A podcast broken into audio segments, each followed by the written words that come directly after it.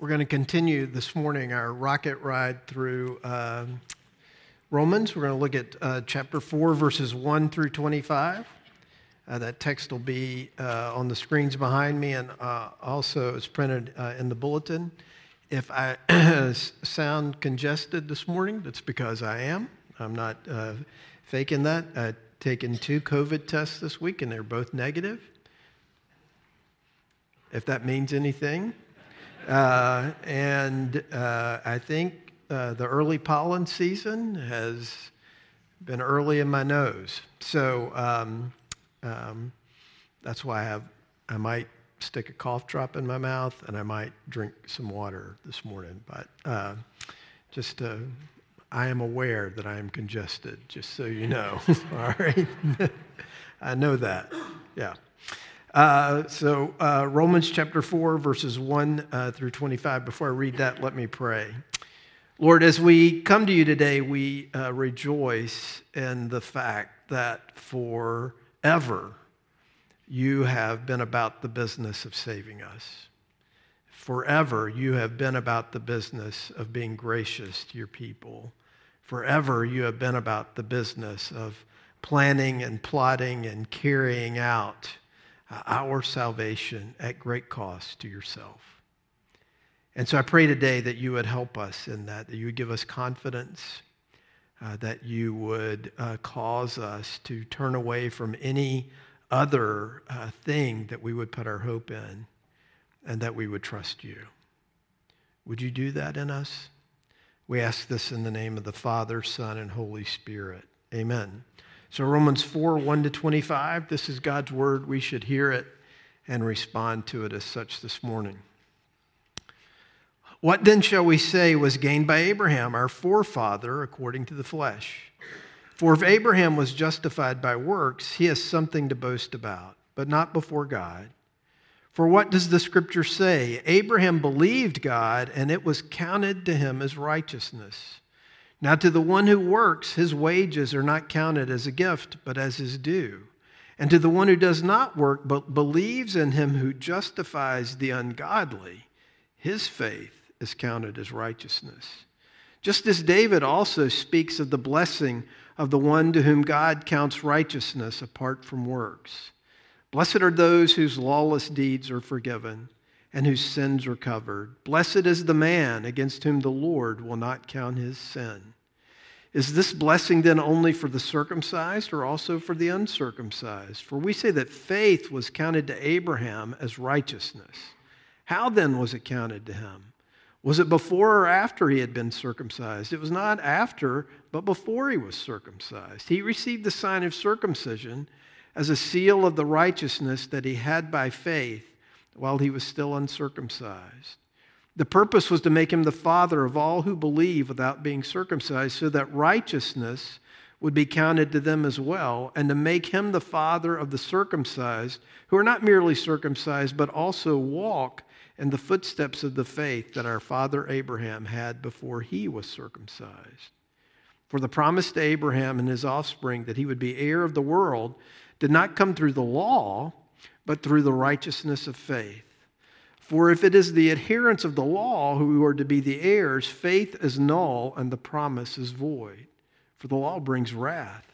But where there is no law, there is no transgression. That is why it depends on faith, in order that the promise may rest on grace and be guaranteed to all his offspring, not only to the adherent of the law, but also to the ones who shares the faith of Abraham who is the father of us, of us all. As it is written, I have made you the father of many nations, in the presence of the God in whom he believed, who gives life to the dead and calls into existence the things that do not exist.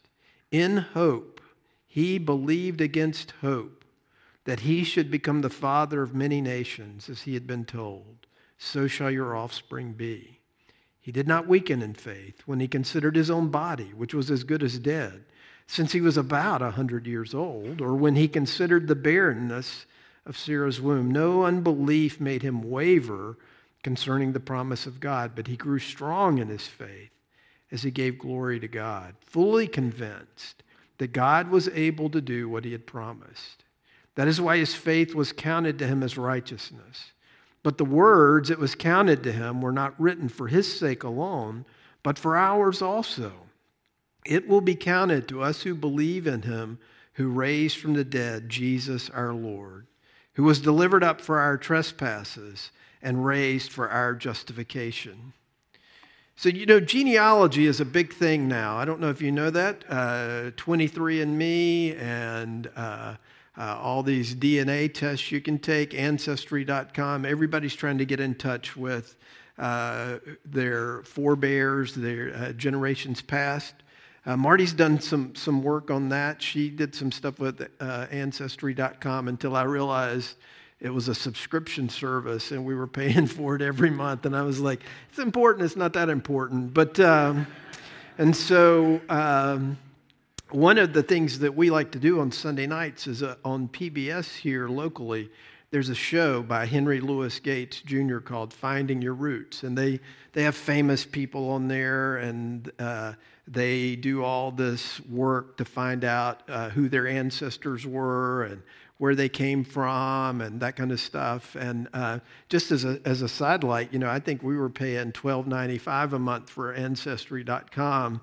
The average person on Finding Your Roots, it costs $50,000 for them to do what they do to find out about their background. So we spent a lot less than that. But um, the, thing, the thing that is amazing to me about that is, is people find out all kinds of stuff about their family background, about their family tree. And one of the things that they often say is, oh, this explains something about me or explains something about uh, my family. Or they'll say, you know, this is a part of me.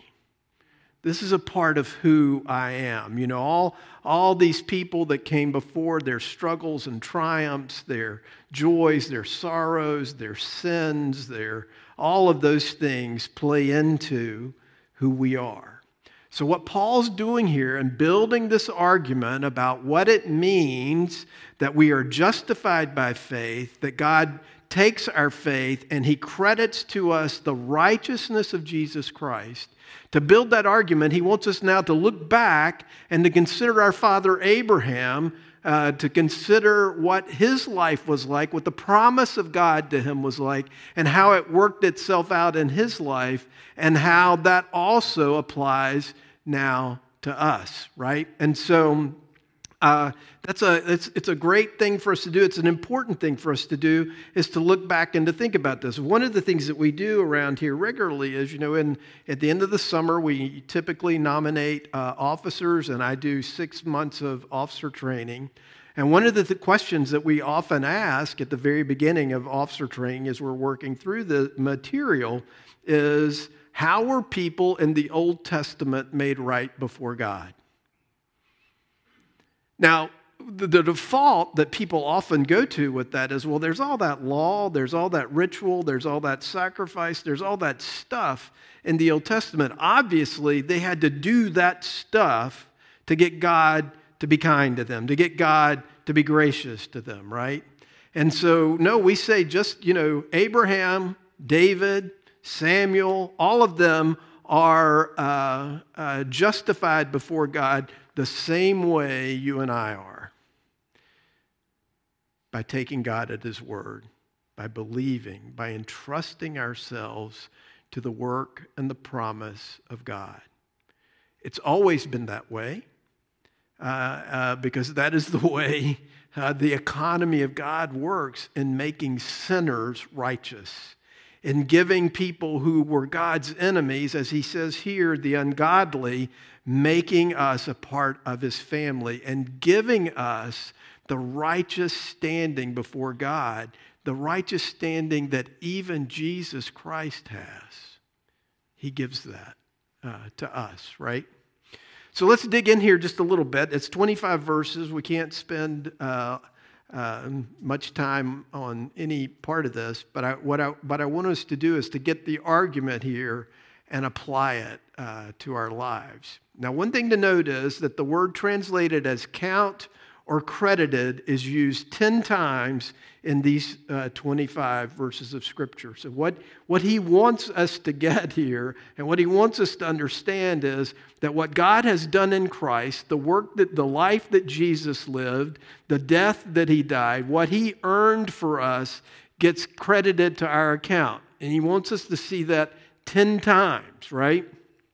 And, the, and, and he also wants us to understand that by believing what God says, believing the promise of God, and trusting ourselves into what God uh, has done for us is not the thing that it's, it's not something that credits. It's not a work.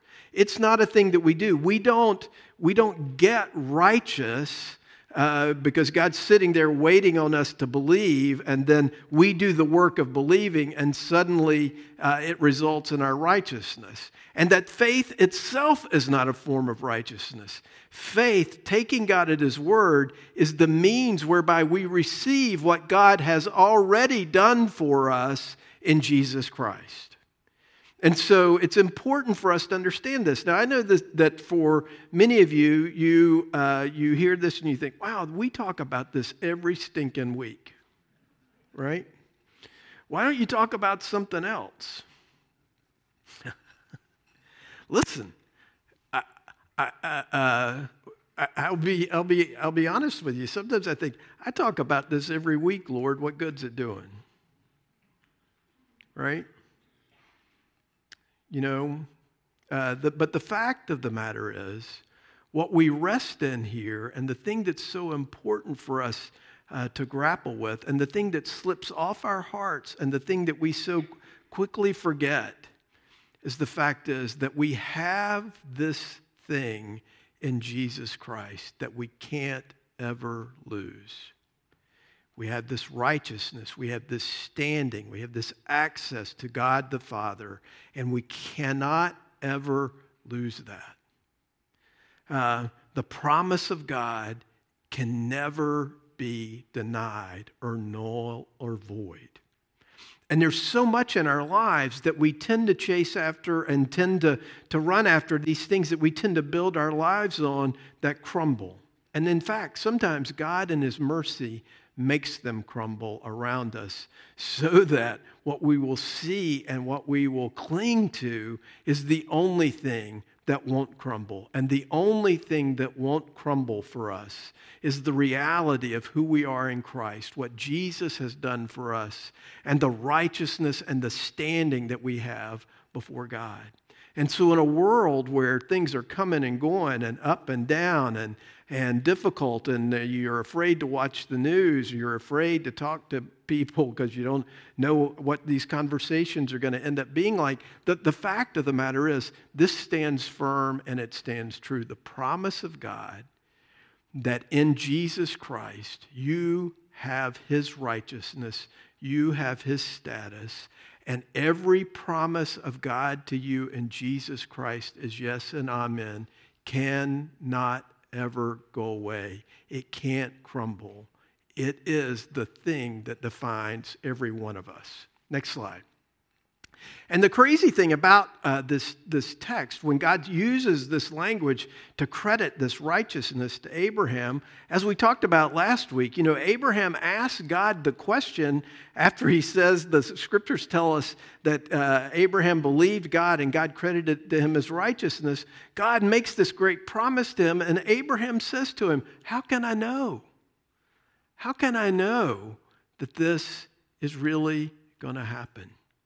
So it's not that, so when Paul says that Abraham's faith never wavered, it's not that Abraham wasn't uh, like a robot, that he was a robot and that he just did this and he just moved out in it and never had any doubt or any concern like that. No, he knew that God would keep his promise. He clung to that even as he struggled, even as he sinned, even as he failed. He knew that the, the, uh, uh, the hope of his life the hope of his legacy, the promise of God, was the thing that would sustain him even as he failed, even as life was hard, even as he looked at his 100 year old body and his, his wife's 90 year old body. That's what he clung to, right? So this uh, God treats Abraham as if he was living a righteous life. Uh, but the fact of the matter is, the righteousness that Abraham had, the standing that he had, was something that God gave to him, something that God uh, achieved on his behalf. This righteousness is alien to him. It's nothing, anything that he did, it's nothing, anything that he earned, right? Um, he was not in any way doing certain things. And that's why Paul goes to great pains to say that Abraham was justified. He took God at his word before he was circumcised, before he obeyed God's command to place that seal upon his body. He was already justified, right? He didn't, he didn't do that to get justified. So uh, the question is so does one have right standing before God because he has worked for it or because God gives it? Right? This is so important. And this, uh, this is the thing that we have to rest in. Gifts are, uh, are so hard for us to, to understand, right? And especially when it comes as a gift from God. Uh, you know, sometimes uh, what we think about this is, is that God gives us this gift because there's something inherent in us that um, uh, deserves this righteousness. There's something in us that we've done that makes it so God could do this. And the opposite is true. Sometimes we think there's something that we've done that would prevent us from receiving God's blessing. We sing this hymn uh, around here often, right? Where we say, you know, run to God, run to Jesus, take him at his word. Don't, nor of fitness fondly dream. All the fitness he requireth is to feel your need of him. Venture on him wholly. Sometimes we think that there's some level of fitness that we must achieve to be able to be certain that we have this righteousness in Christ. But what Paul wants us to understand is no, God's done this. Take God at his word.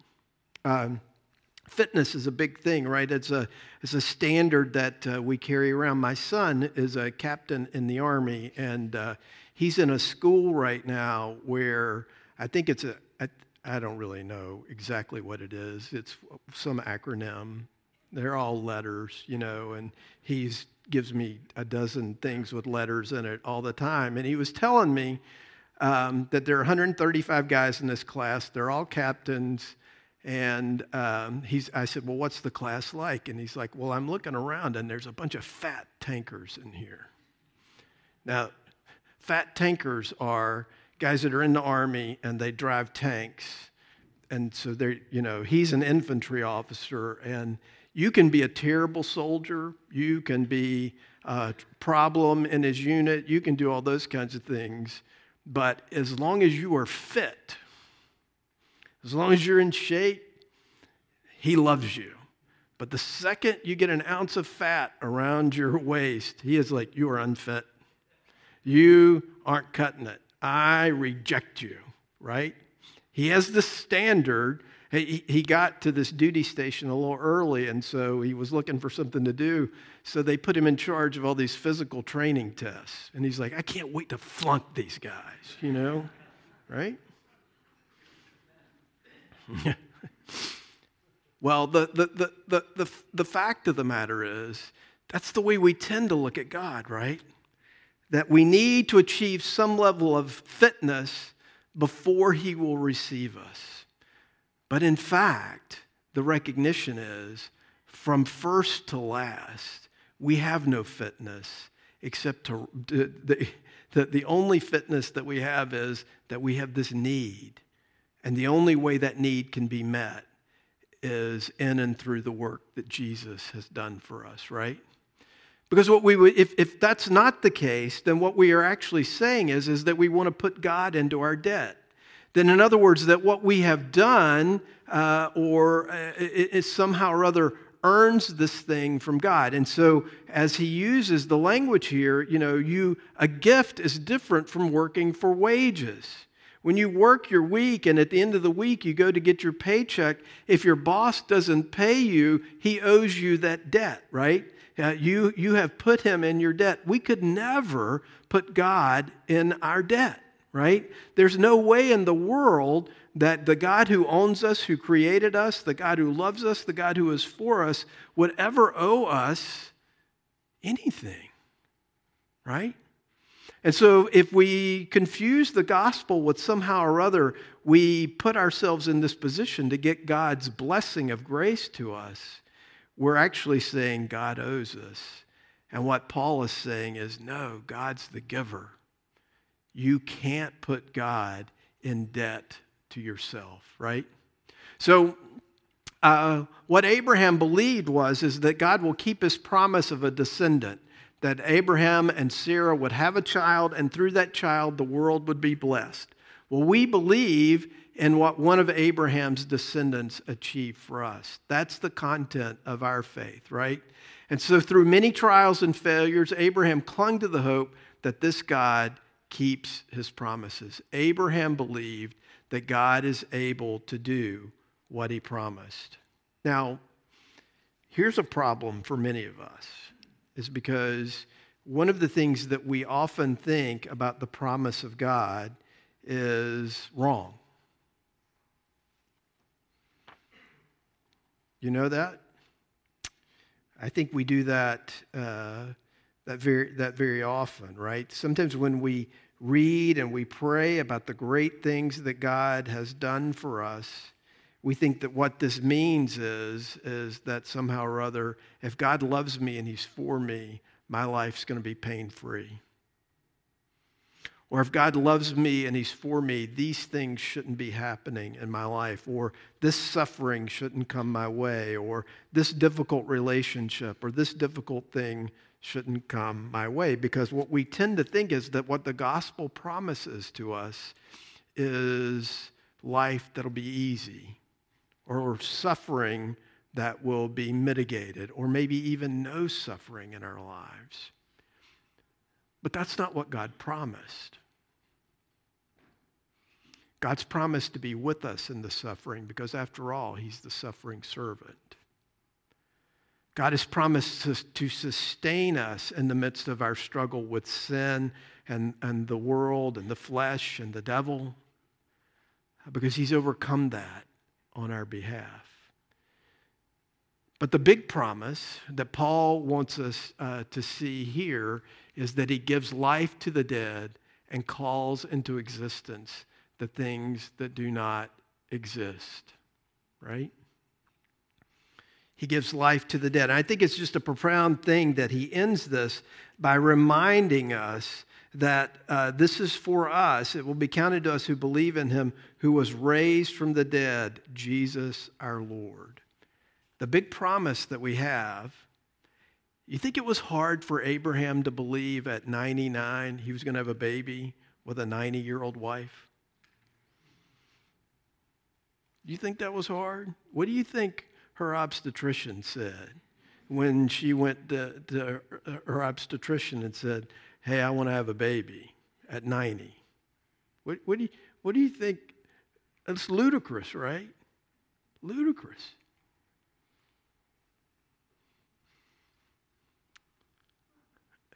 I was uh, uh, thinking uh, uh today as I was standing outside greeting folks and looking around, you know, there's uh, uh, something poignant about um, funerals this time of year.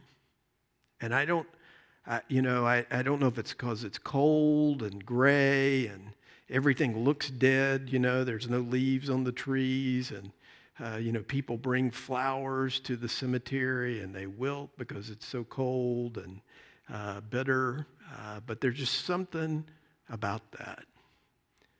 And there's just something about standing there under that funeral director's tent and looking these people in the eye and telling them that the promise of God is that one day this person they loved will walk out of that grave.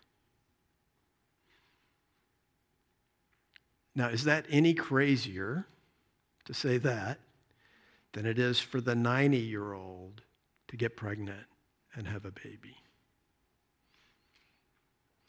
You see, the, the, the, the fact is, what we do here and what, what God is saying to us is that the promise of God to us in Jesus Christ, of eternal life, of resurrection from the dead, of righteousness, of standing before Him, uh, is uh, it's wonderful. It's beautiful. And in fact, it is what we bank on. It is what we count on. It is what defines us because without this promise of God, literally, we are dead. There is no hope, right? There can be no boasting in anything but Jesus. We boast in all sorts of things, right? Uh, that we're better than our brothers and sisters, or we haven't done that, or we haven't done this uh, or that we boast in where we come from or where we went to school or what our achievements are. But before God's bar of justice, there's no boasting except in what God has done for us in Christ. Secondly, there can be no ultimate hope other uh, than in the promise of God, right? Everything else in this life, every relationship in this life, everything else that we try to seek to root our identity in will disappoint us. But the one thing that never, ever changes is God's declaration of us, to us, about us, that we stand justified before Him in Jesus Christ. And so, what do we need to remember uh, today? Next slide. That this reality of what Paul is talking about here is objective. It doesn't depend on how you're feeling.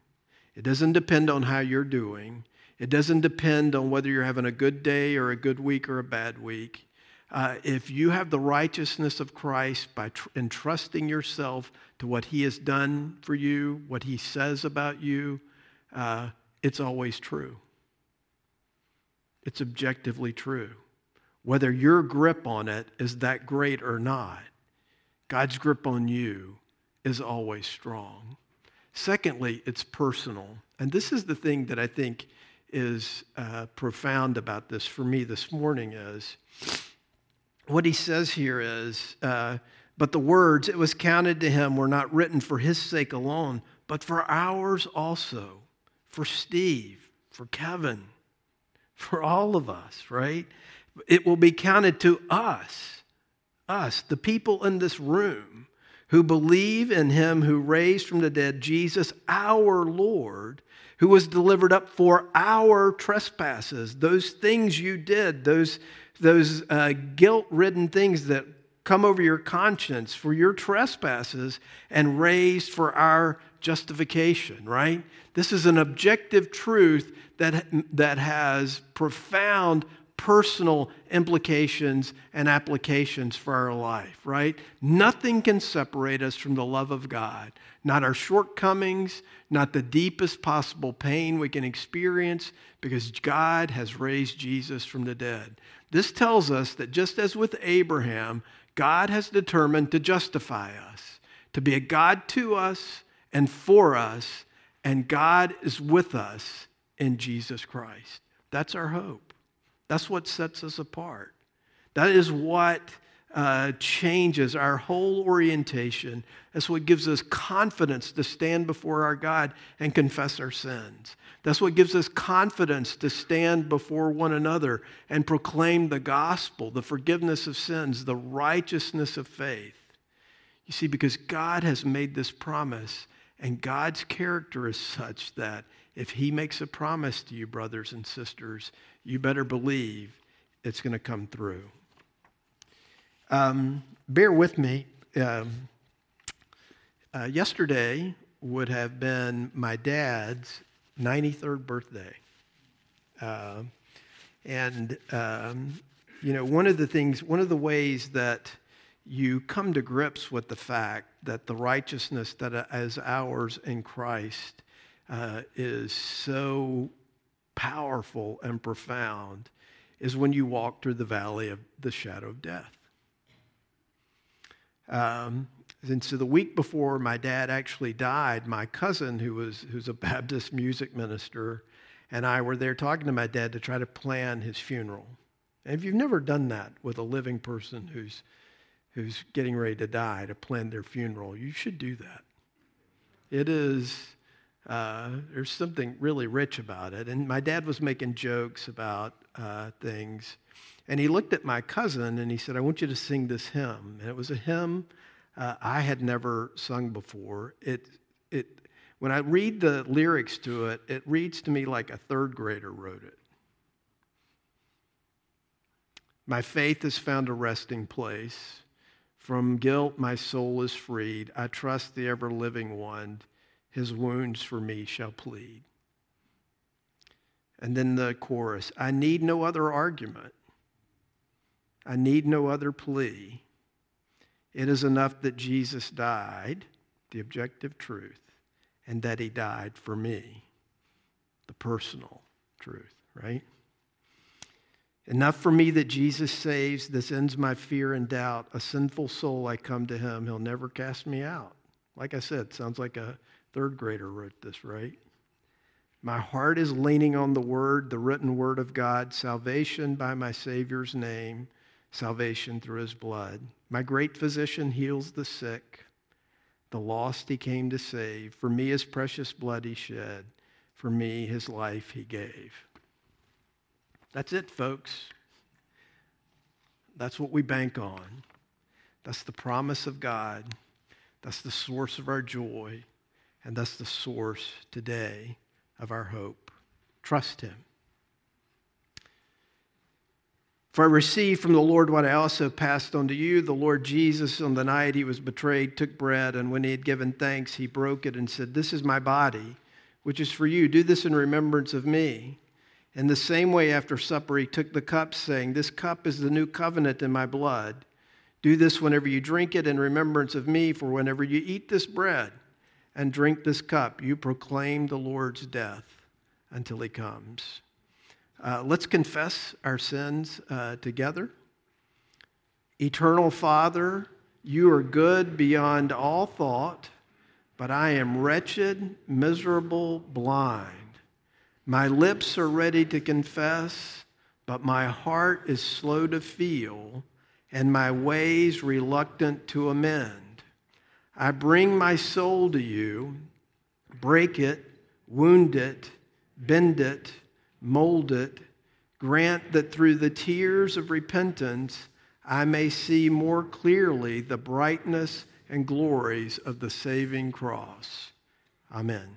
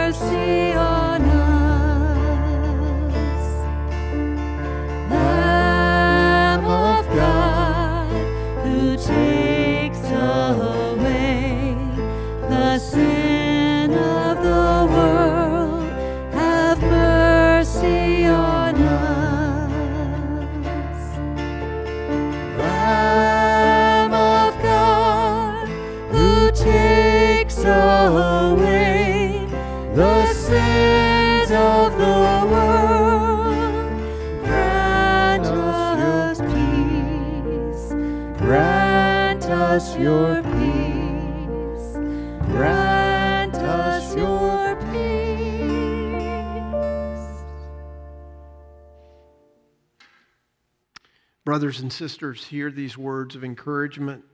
Jesus said, Truly, truly, I say to you, whoever hears my word and believes him who sent me has eternal life. He does not come into judgment, but has passed from death to life. On the night in which he was betrayed, the Lord Jesus took bread and he broke it, just as I do now, ministering in his name, and he gave it to his disciples. These words of institution tell us something remarkable about that first Lord's Supper. The Lord Jesus, on the night he was betrayed. You know, one of the things that we uh, tend to think about uh, uh, the, the Lord's Supper is that it was some sort of orderly and, you know, kind of beautiful painting that we see. It was a mess. There was squabbling and fighting. Jesus knew he was going to be betrayed, he knew he was going to be denied. He knew that his disciples didn't know what was going on, and yet he is focused and intent on keeping the promise of God. And so, on the night in which he was betrayed, betrayed by one of his own, Jesus gives to us this meal, this sacrament, this thing to hold in our hands, to taste with our mouths, to know the reality of the salvation that he lived, died, and rose again to give to us. And so, as we come to him today, perhaps you feel like uh, a particular uh, guilt or a particular sin or a particular difficulty. None of this catches Jesus by surprise. And none of this pr- prevents him from preaching grace to you, from making a place for you at his table. Turn from your sin, turn from your fear and your anxiety and your need to justify yourself and trust him. See what he did and entrust yourself to him who raises the dead. If that's your hope today, you proclaim that to a body of believers somewhere, Jesus welcomes you uh, to taste and see uh, his goodness. Uh, as the elders come down front uh, this morning to assist me, let me remind you that the outer ring is wine, the inner rings are grape juice. Underneath each cup is a gluten free uh, wafer. If you are unable to come down front, uh, raise your hand and we'll see to it uh, that you get served. Once everybody uh, has been served, uh, we'll eat and drink together.